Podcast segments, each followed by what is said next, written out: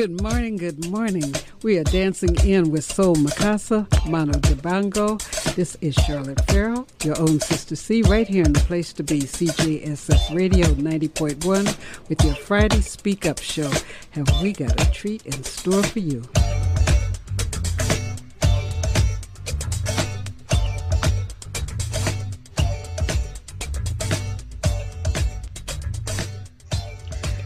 Yes, it is a good morning.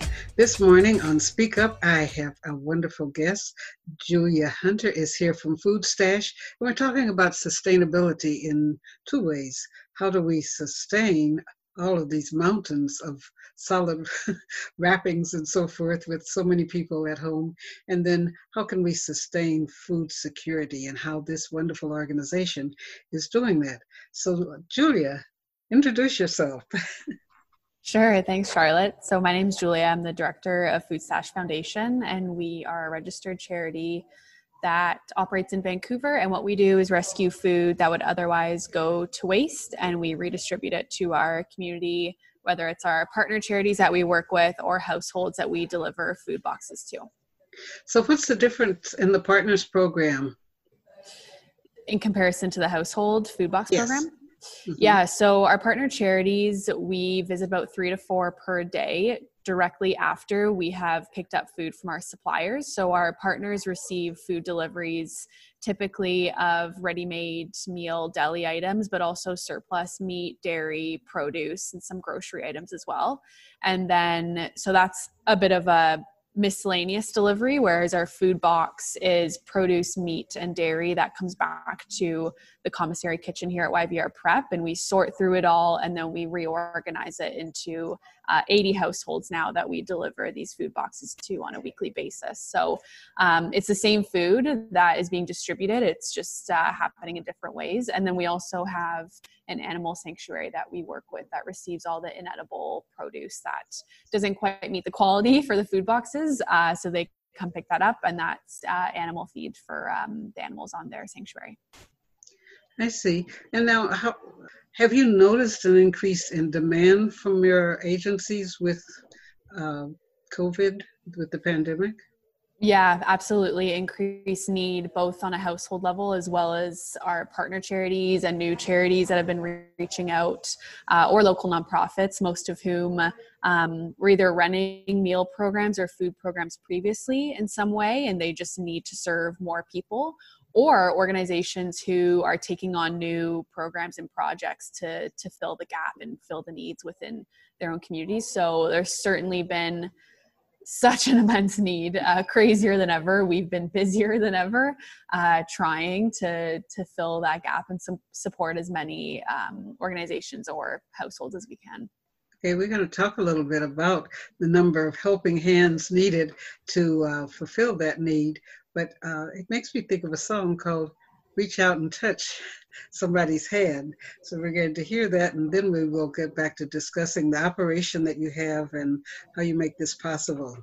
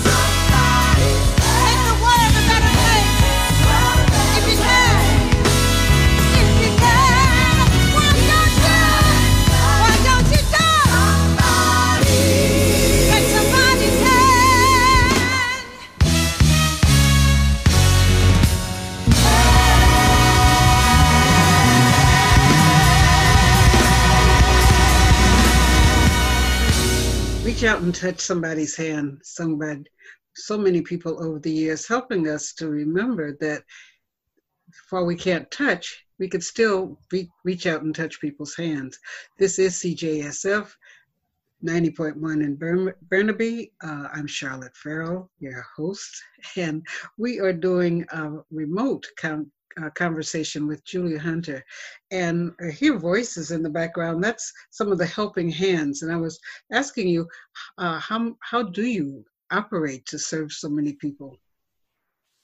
Yeah, I mean, usually this our uh, our programs are hustling and bustling with volunteers. Uh, that's our usual way of doing things. But of course, with COVID and the physical distancing measures, um, we've had to pause a lot of our volunteer opportunities just to make sure that everyone can remain a safe distance apart. So currently, we're actually operating skeleton crew staff only.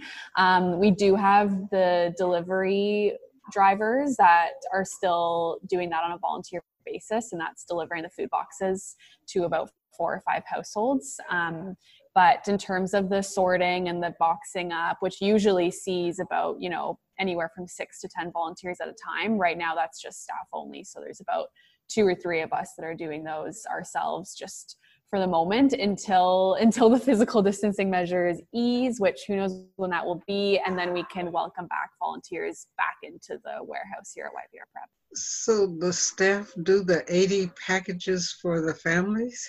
Yes, yeah, I just came upstairs from doing 30 for today. We have 30 going out and then tomorrow we'll sort through everything and then we'll box up another uh, 20 and that 20 will be delivered by bike actually as part of the pilot uh, bike delivery program that we have going on now. Well when safe distancing is over we'll have to get you some hand massages and pampering yes. for that herculean effort. Uh, so when you go to pick up from stores are the people there prepared and are they wearing masks or how does the driver go about picking up things from the different stores yeah, so we we did put a couple um, new measures in place, such as like we did get homemade masks that were donated to us, two for each driver that were washable and reusable, so that they could they could wear one if they felt comfortable, and then every vehicle is equipped with enough sanitation products to clean the equipment and clean their hands. Uh, and we just stressed physical distancing across the board. For example, when they get to our partner charities, usually before COVID, we would, you know, help help them bring the boxes in or exchange boxes, you know, hand to hand. But now uh, we just line the boxes up on the back of the truck and then we step away and the the representative from that organization can then go and and grab it themselves that way there's no exchange or um, coming in close proximity of one another. So, um, so yeah, we implemented those, and then of course just stress stressing on the sanitation, not touching your face because that's how it that's how the virus gets into your body. Um, and then we've limited the amount of equipment that we're also exchanging with families. So typically we had a CSA style reusable box that we would load all the food into, deliver it to the homes, and then the volunteers would pick up the empty boxes and we would just constantly exchange equipment that way. But when COVID started, um, we actually just put all our boxes into storage and now we're just using uh, whether it's a cardboard box and we also have these beautiful reusable grocery bags donated to us that we've been using instead and that way the families can just keep keep the bags, keep the boxes. The volunteers don't have to worry about taking any of the equipment back in, and um, we're not having to sanitize that equipment. So it, for now, it's it's the safest way to to do the program, and it mitigates some of those risks that uh, volunteers and households had. I know your program uh, was initially visioned and brought into being by someone whose concern was the amount of food being wasted. Do you have any sense of how much food get was being wasted in Vancouver? I actually don't have the figure right in front of me, but I know in Canada, it's close to 60% of all the food produced is wasted. Um, I can get the number for Vancouver for you. I don't want to say the wrong one, but um, there's definitely, it's definitely the tip of the iceberg. Like, yes, Food Stash is out there and we work with 16 suppliers and we're hoping to get a second truck and double our impact, but um, there's always going to be more food that can be rescued. And right now we're heavily focused with the retail side of things and grocery stores, but um, there's a lot more to be said for other levels in the food chain that we're we're not currently working in right now that we want to be one day, such as wholesalers or directly with farms.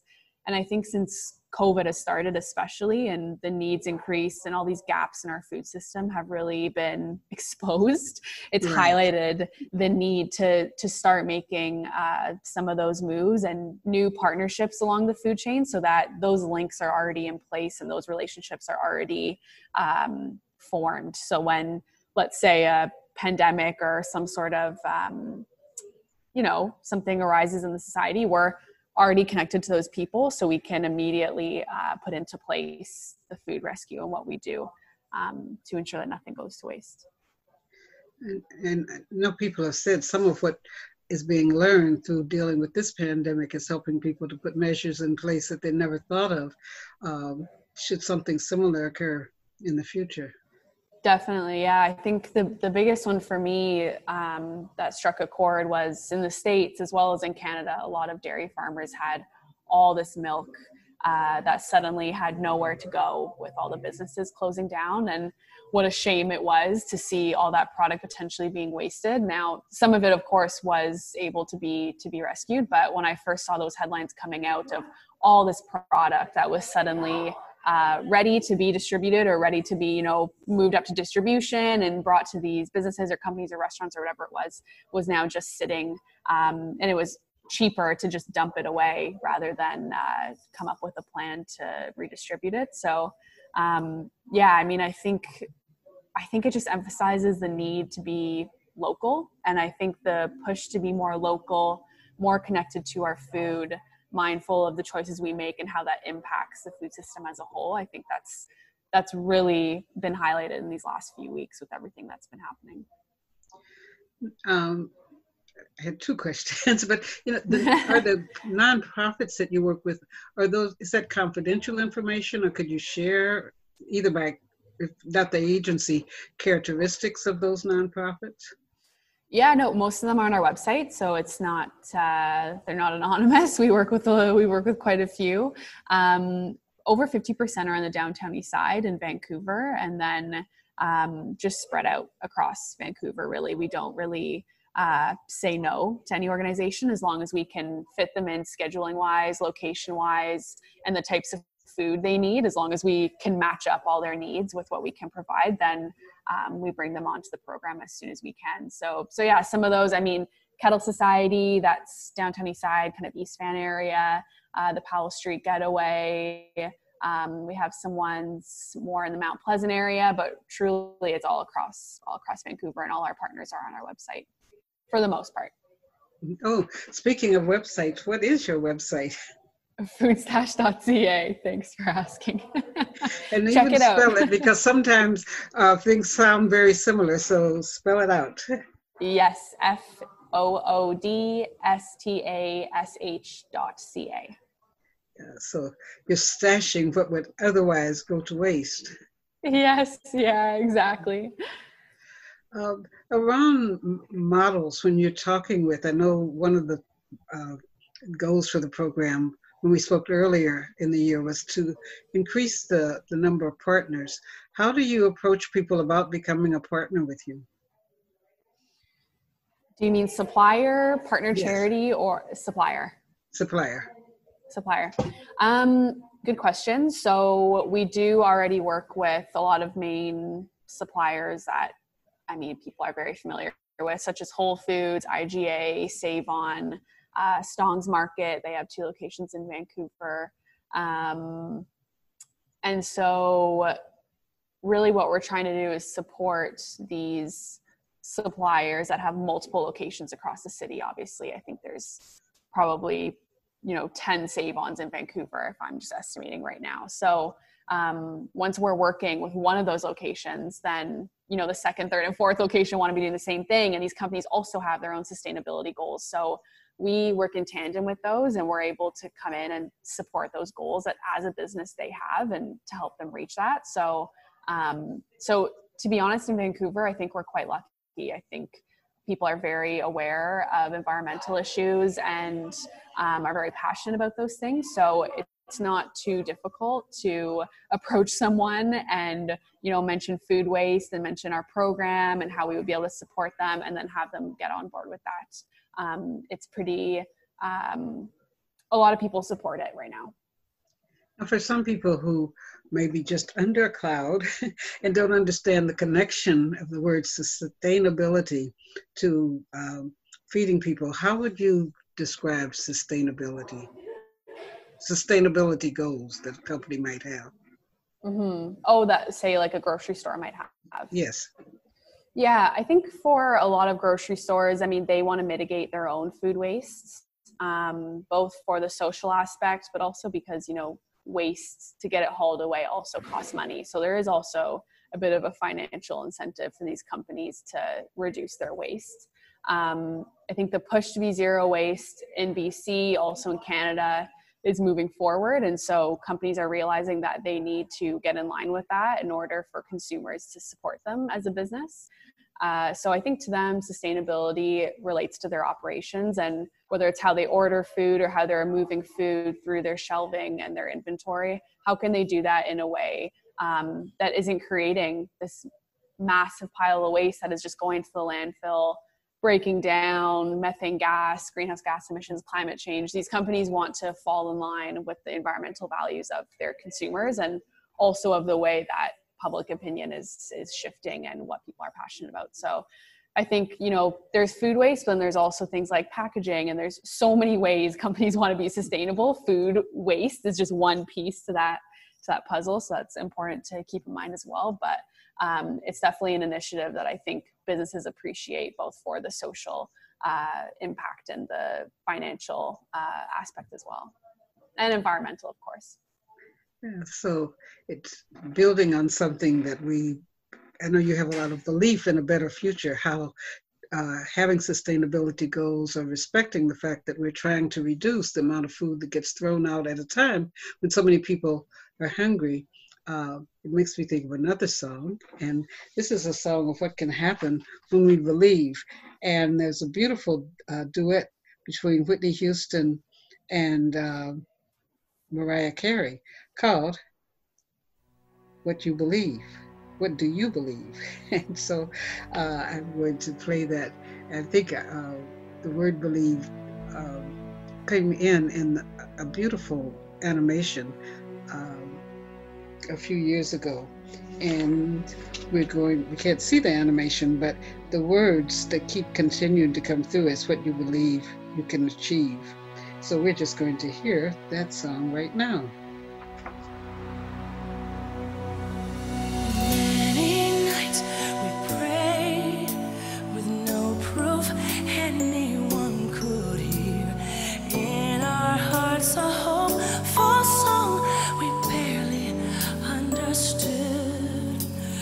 We are not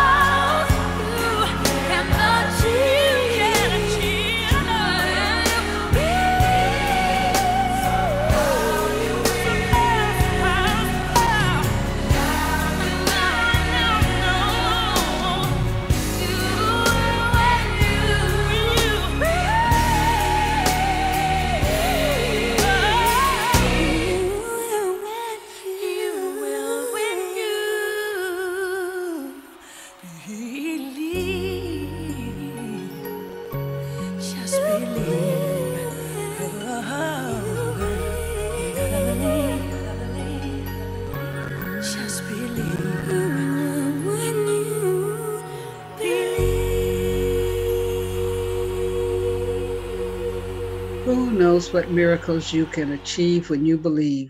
Beautiful song by Mariah Carey and Whitney Houston. So, how does belief do you have uh, let me again say my guest my guest today is julia hunter from wonderful organization food stash food stash reclaims food that would otherwise go to waste but it is good food uh, how do would you say that your beliefs as a company uh, help fortify people at a time like this where you're doing the work of several volunteers mm-hmm. yeah i think our our belief from the start was that everyone has the right to access food. And so if we operate in a way under that belief that everyone should have access to healthy food, um, that's ultimately what drives us. And of course, we also have the environmental side of things and reducing the impact of food waste environmentally, but um, there's also the food security piece as well. And since COVID has started, uh, the need for food has been more than ever. And that's certainly been the focus is how can we get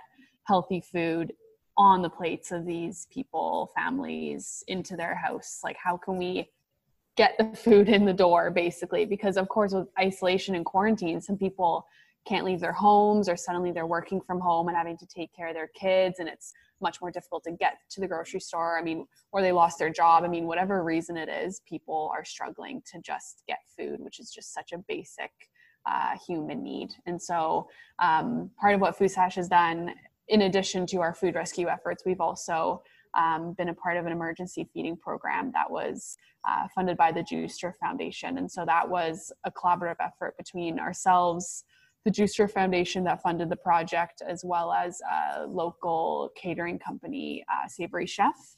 And then we hmm. also partnered with another organization called Vancouver Food Runners, and they um, they disperse their volunteers to deliver these ready-made meals to five charities and we did about 2000 meals over two weeks and the program actually got extended to six weeks so that's about 6000 meals over six weeks and that was just the delivery of these ready-made meals so that these families wouldn't have to worry about what they were going to serve that night um, and so i think you know beyond food rescue as you say it goes back to that basic need of just getting food to people who need it most would you have any idea what number of uh, those thousands include uh, isolated seniors?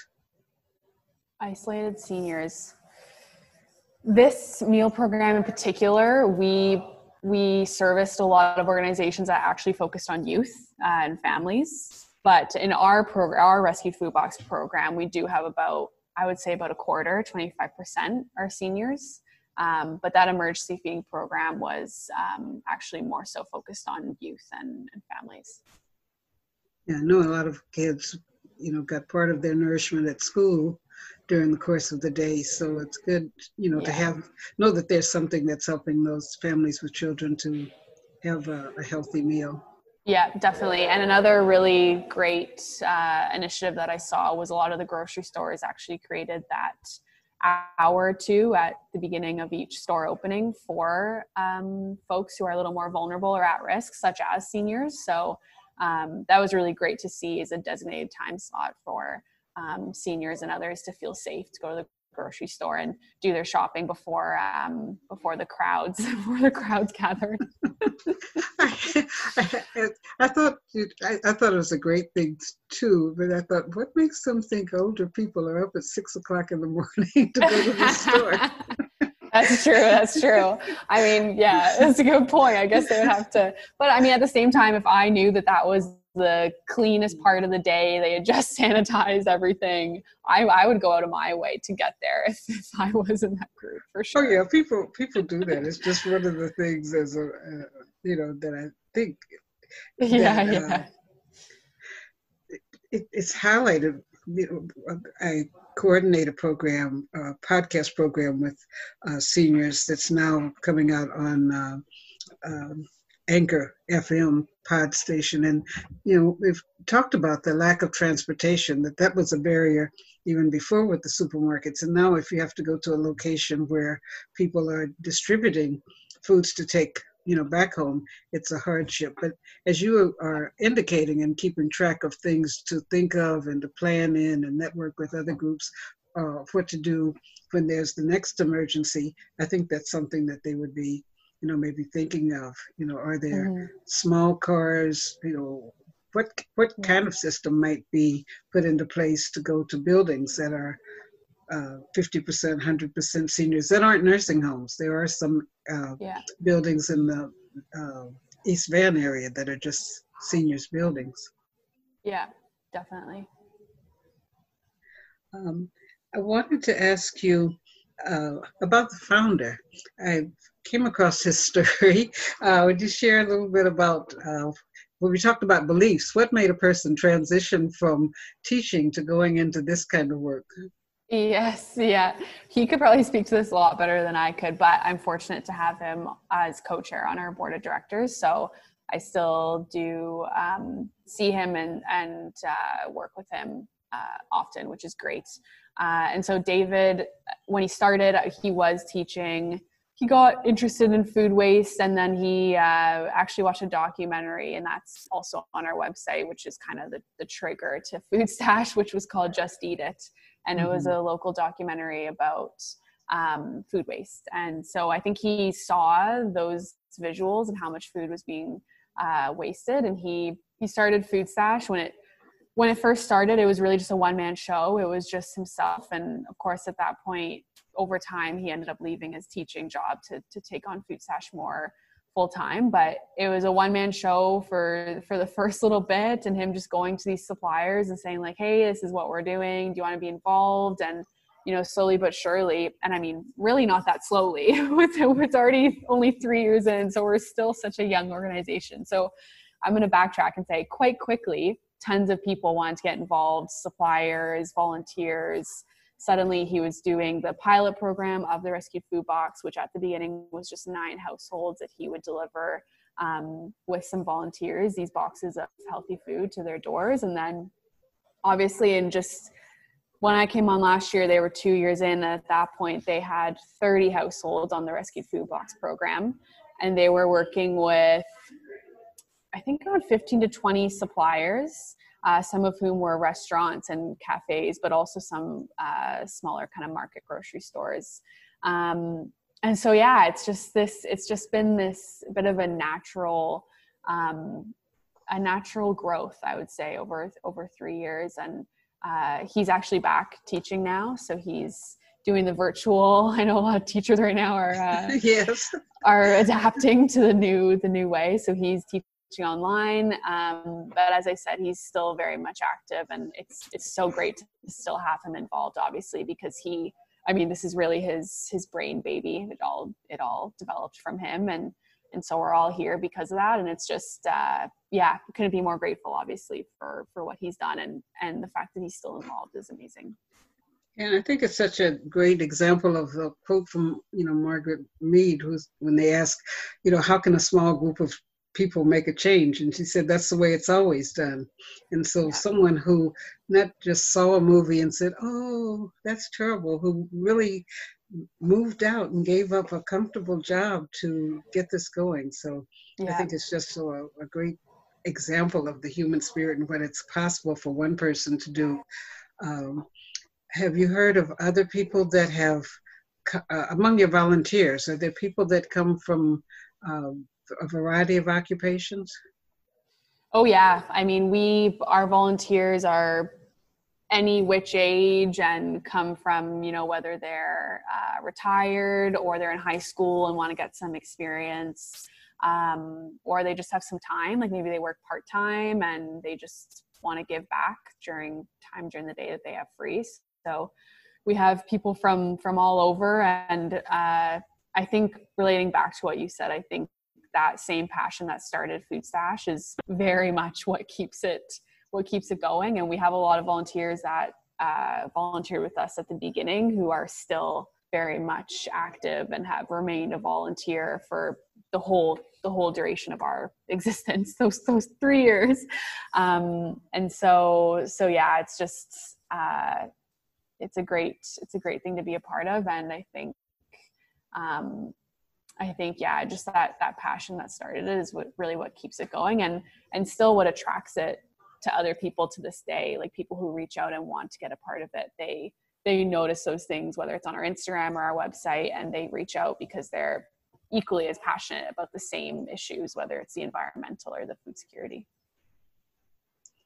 um, I wanted to ask you about the, the meal packs. I know that there is a cost associated with it. Why is there a cost and how does that help the program? Sure, yeah. So the first are we have 50 households that are on what we call the classic rescue food box program, which is the grocery box delivered by a volunteer driver and we do have a $10 delivery fee um, not associated with the food because obviously the food is donated. We, we get that. We're not paying for that food. Uh, so that cost is really just to go back into the program to support to support the program whether it's new equipment uh, we do equip each box with an ice pack and insulation and um, the materials to sanitize and the tables and all that. Um, but also, too, we wanted to create an open relationship with our members, and uh, feedback is a really important piece to the Food Box program. We're we're doing it to help people, and so we want to make sure that it's actually helping people. And so we we send a survey uh, twice a year, and in that survey, we ask for their op- open and honest feedback. And we've just found that if there is an exchange um, even if it is just $10 it opens up that relationship so that they feel comfortable uh, giving us honest feedback because they're paying for a service. Right. um, and then we have about 20 households that have just come on to our new pallet program which is the bike delivery program. And that's in partnership with shift delivery who's a, uh, a co-op a cooperative bike delivery uh, company in vancouver. And so that's a little more different because we are paying Shift uh, to help us deliver those food boxes. So while Shift is really helping us logistically sort out delivery, and we don't have to worry about recruiting volunteers and coordinating volunteers, so that way we're able to expand the program really quick. So we don't have to worry about that side of things. The fee from the members actually goes directly to that delivery fee to make that happen because that is uh, a separate pilot rendition of the food box program. So, um, so yeah, both equally go back into the program. The first 60, 50 households mainly cover equipment and costs associated, and then the other 20 households go directly to the delivery cost of delivering those by bike. Which is great because you're creating some employment. Exactly, yeah. And I mean, shifts shift delivery the team there is so amazing they they ride all over the city delivering things uh, by electric trike the cargo type uh, trikes that they have and those can carry i think we calculated it's about 12 or 15 of our food boxes. So i mean they're they're getting a workout and they're as you say they're getting employed. So yeah it's it's a win win win on a lot of levels now, I know you're not into gardening, but uh, uh, two questions about the food people get and how people can reduce their own personal waste. Because someone in sustainability showed place downtown where all these pallets were just full of our, our, our waste and trying to encourage people to do, grow gardens or what are other things that you suggest people might do uh, with food to reduce the amount of what they're throwing out? Mm-hmm. I think planning is a big one. Um, I've been guilty of this in the past too, though since Food Stash, I've gone a lot better. But taking inventory of your fridge and pantry before you go to the store. Um, it's very easy to forget or not bring a list, and then all of a sudden you get home and realize that you have five of one thing when you only needed two of that mm-hmm. that one thing. So uh, planning ahead, taking that inventory of what you currently have I try to store things in clear containers as opposed to opaque um, solid color Tupperware just so I can see what's in those and I'm more likely to use it up if I know what's in it. Um, leftovers are huge, you know, storing them properly or freezing them if you don't think that you'll get to it in the next two or three days, and that way it extends its life and you can heat it up later.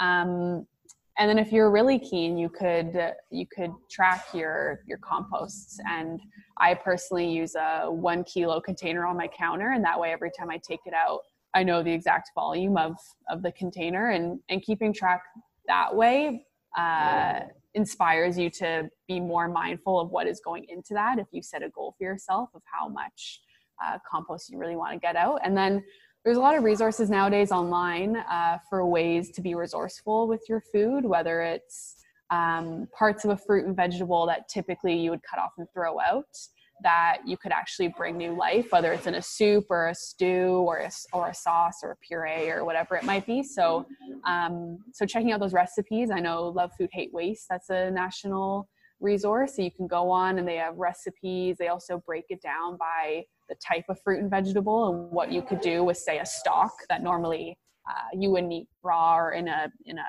stir fry, but that you might be able to repurpose elsewhere in the kitchen. So just get, get getting creative, uh, tracking, and being mindful of planning ahead. I think those are the um, three big ways that you could start to be a little more sustainable with your own food waste. And I think at one point, you know, we're educating people about that uh, the date that's on products. That you know, if you get milk that says today, that doesn't mean that it's bad today. Yes, thank you for mentioning this. This is very, this is a big one at Food Stash because obviously we get a lot of milk uh, and meat that have the best before dates on them. Uh, and so, similar to ourselves, as you would in the household, the best before date is not directly correlated to food safety, it's the food quality. Uh, and so the company that made that product wants you to consume it by that best before date to achieve, you know, the full flavor freshness. But that doesn't mean that after the best before date, that food is is uh, no longer consumable. And I think for a while, uh, you know, public health, the messaging was like, you know, if you're if you're unsure, just throw it out. And that was right. the messaging for a really long time. Whereas now we're kind of dialing back and saying, well, actually, if it's past the best before date, it's probably okay, you know, and there's natural cues that you can use, like actually smelling the milk before you drink it or um, looking for moldy spots, things like, like that. So being a little more intentional with with your products before you actually throw them out, I think could easily um, result in less food waste. Because I mean, even yogurt, for example, if that's sealed and you haven't opened it, you can very safely consume yogurt two to three weeks past the best before date if it hasn't been opened. Yes, that's a song that I sing even in my household. And, and because people have so much heard when in doubt, throw it out, you know, they say, oh, you're going to get sick. I've never been sick from that. and, yeah. Um, but some other things, I, I think uh, with with meats tips people have said you could cook it if you you could cook it and then freeze it. You could cook it and make it a stir fry. You could cook it into something like a, a spaghetti or uh, a, any number of dishes. You could cook and then freeze it so that uh, it saves time for you when you're ready to eat it again but you don't have that nagging thought of oh i bought it and it was the day that it was supposed to expire you know. Yeah. but really uh, does that help? Do you do you put any kind of message in the boxes that uh, families get about using the foods or recipes for food? Yeah so we we actually are trying to build that out a little bit more and maybe have a monthly newsletter just for our members to share more of those tips and tricks directly as opposed to just you know on our instagram not all families might be on our Instagram. So we're, we're trying to develop a way where we can provide that information like upfront directly to their inbox.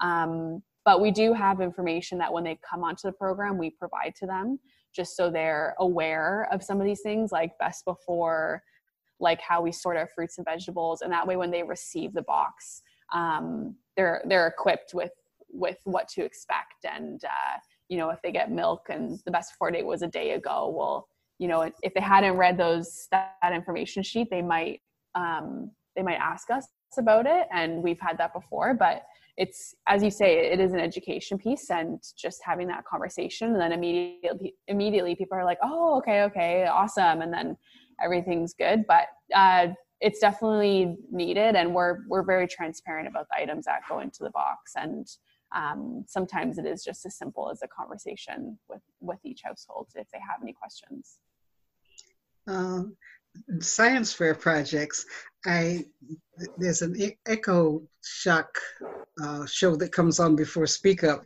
and uh, I heard them talking about you know your own personal composting or not with kids out of school. I knew that there was something we used to do where you stick potato uh, toothpicks in a potato and put it in water and you know it would grow a plant so parents who are scratching their heads about how to do science you know there are a lot of things that they could do with with food Yes, yes. I myself, I've put um, a celery stalk in a bowl with some water, and sure enough, it will sprout out some some little baby stalks after. So it, yeah, there's tons of uh, of cool uh, windowsill planting you could do with not even soil. Again, it was just some water and and uh, I think a lot of people forget that you can do that because you know, like we talked about earlier, we're a bit disconnected from our food. So even simple yes. things like that to remind ourselves that indeed food comes from the ground and we can grow it.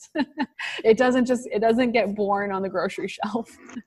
Yeah, I had an experience a few years ago where I did a budget menu column weekly for a Toronto newspaper, and people said they were so surprised at how much more they got from their their their budget when they took time to make a menu or took time to look at well if i have onions even if it's the same kind of meat if this time i mix it with onions and celery and the next time maybe green pepper or vary the spices that it doesn't have to be boring and then that we don't all need uh, i grew up in the midwest and, and people ate eight ounces of meat.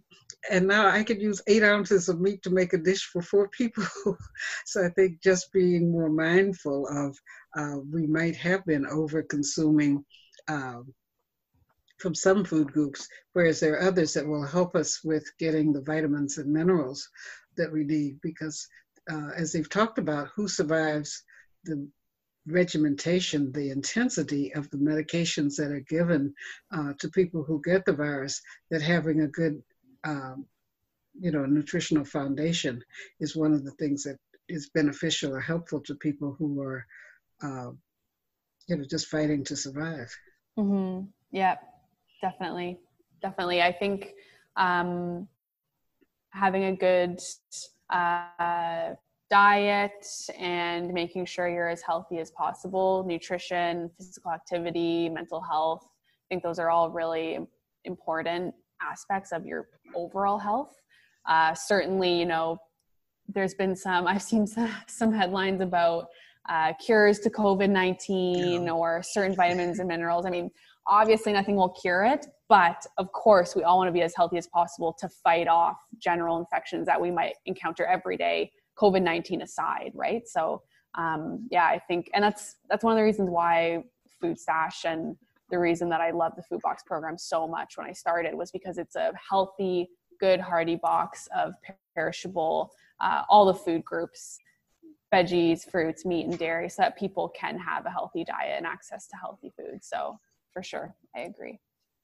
Yeah, that there's a need that has been expressed by uh, different town hall meetings and different groups of the city. In some places, it's a food desert. It's a desert as far as there not being sources of fresh fruits and vegetables. So I think it's so impressive that you've got fresh fruits and vegetables uh, going weekly to people's homes. Mm-hmm, definitely, and I think that's been felt even more, as you mentioned earlier, with less transportation and. Um, I know they've cut down on some of the bus routes, and so suddenly routes that might have taken people right to their their source of groceries were no longer. So I think, I think you know, as we've said throughout this conversation, COVID nineteen has just really highlighted some of those main issues to accessing food for people. Now, is there a network? Do you belong to the Emergency Preparedness Network, or are there any think tanks and networks that Food Stash belongs to that are talking about preventive measures or talking about what you've learned from this pandemic? I think we'll start to see those sprout up shortly, if not very soon.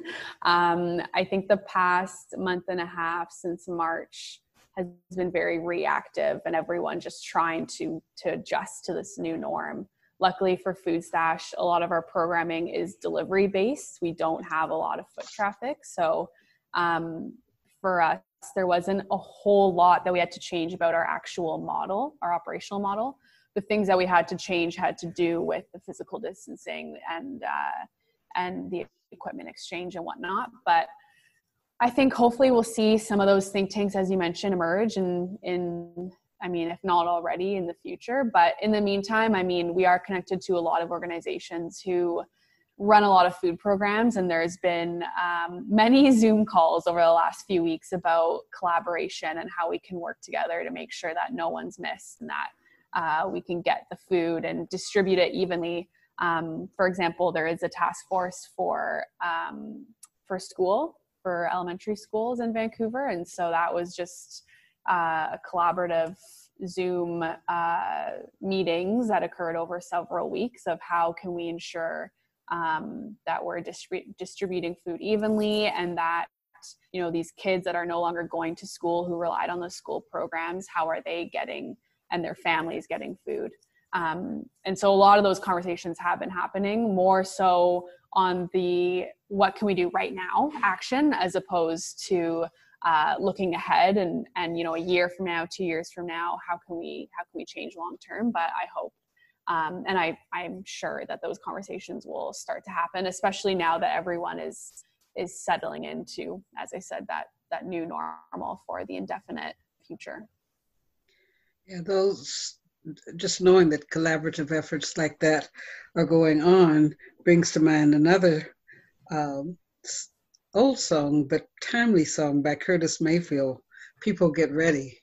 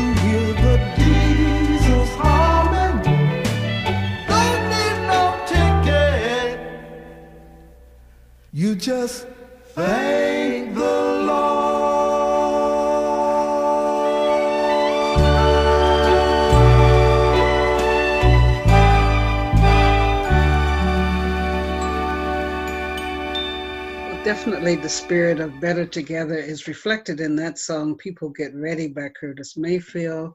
We have been listening today. We've had a wonderful guest, Julia Hunter from Food Stash.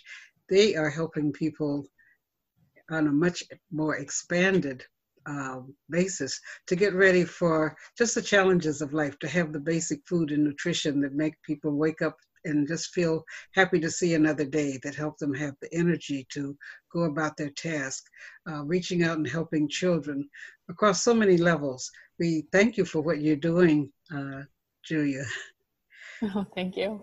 And again, would you just say how to get in touch with you and any things that people can do, even though volunteers can't come in? Uh, there is anything that you can mention that people can do to uh, be a benefit to your program, you could say that too. Absolutely. So definitely encourage everyone to check out our website, foodstash.ca, and learn a little bit more about what we do and our programs. And then right now we are accepting volunteers for on a volunteer delivery driver basis for our food box program. Um, but if you are interested in volunteering but don't have a car or would prefer to sort or box with us, all you have to do is sign up for our newsletter um, or complete the volunteer form and you'll be added to our e-list. So when the time comes that we can welcome you back into uh, the warehouse here, you'll be alerted by email and, and we can stay in touch that way. But if you do have a car and the time and you'd like to uh, deliver some food boxes for us now, you can certainly do so. That's wonderful. I'm sure there are people that will want to come and do that because there's some people that just say, well, if I could just do something. So, this is a way that you can help a family and help a group that is reaching out to um, make sure that people do not go to bed hungry and to come up with a way to reduce, definitely reduce the amount of food that gets lost. So thank you so much. This has been Speak Up with Charlotte Farrell, your own Sister C, here at the place to be 90.1 FM in Burnaby, and from my home production place to yours. And whenever people say, What time is it? I say, It's always love time, poem time. So thank you so much. We'll hear from me again next Friday. Love time, poem time, love time,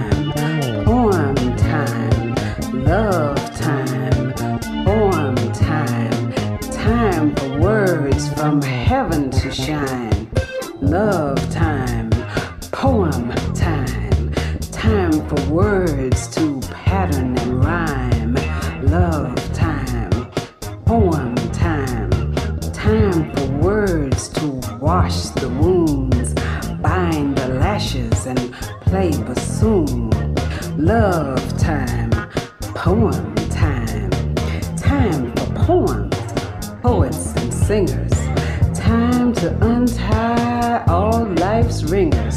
Poem time, love time, time for you to reveal to me. Unravel all your mystery. Time for joy and utter grace. Rest from toiling in this place. Place of poems, place of words, place for love instead of swords. Love time, poem time, poem time, love time, love time, poem time, times for words from heaven to shine. Love time, poem time, time for words to pattern and rhyme. Love time, poem time, times for words to wash the wounds, bind the lashes and play bassoon. Love time, poem time, poem time, love time, time for poems, poets, singers, Time to untie all life's ringers. Time for you to reveal to me, unravel all your mystery. Time for joy and utter grace, rest from toiling in this place.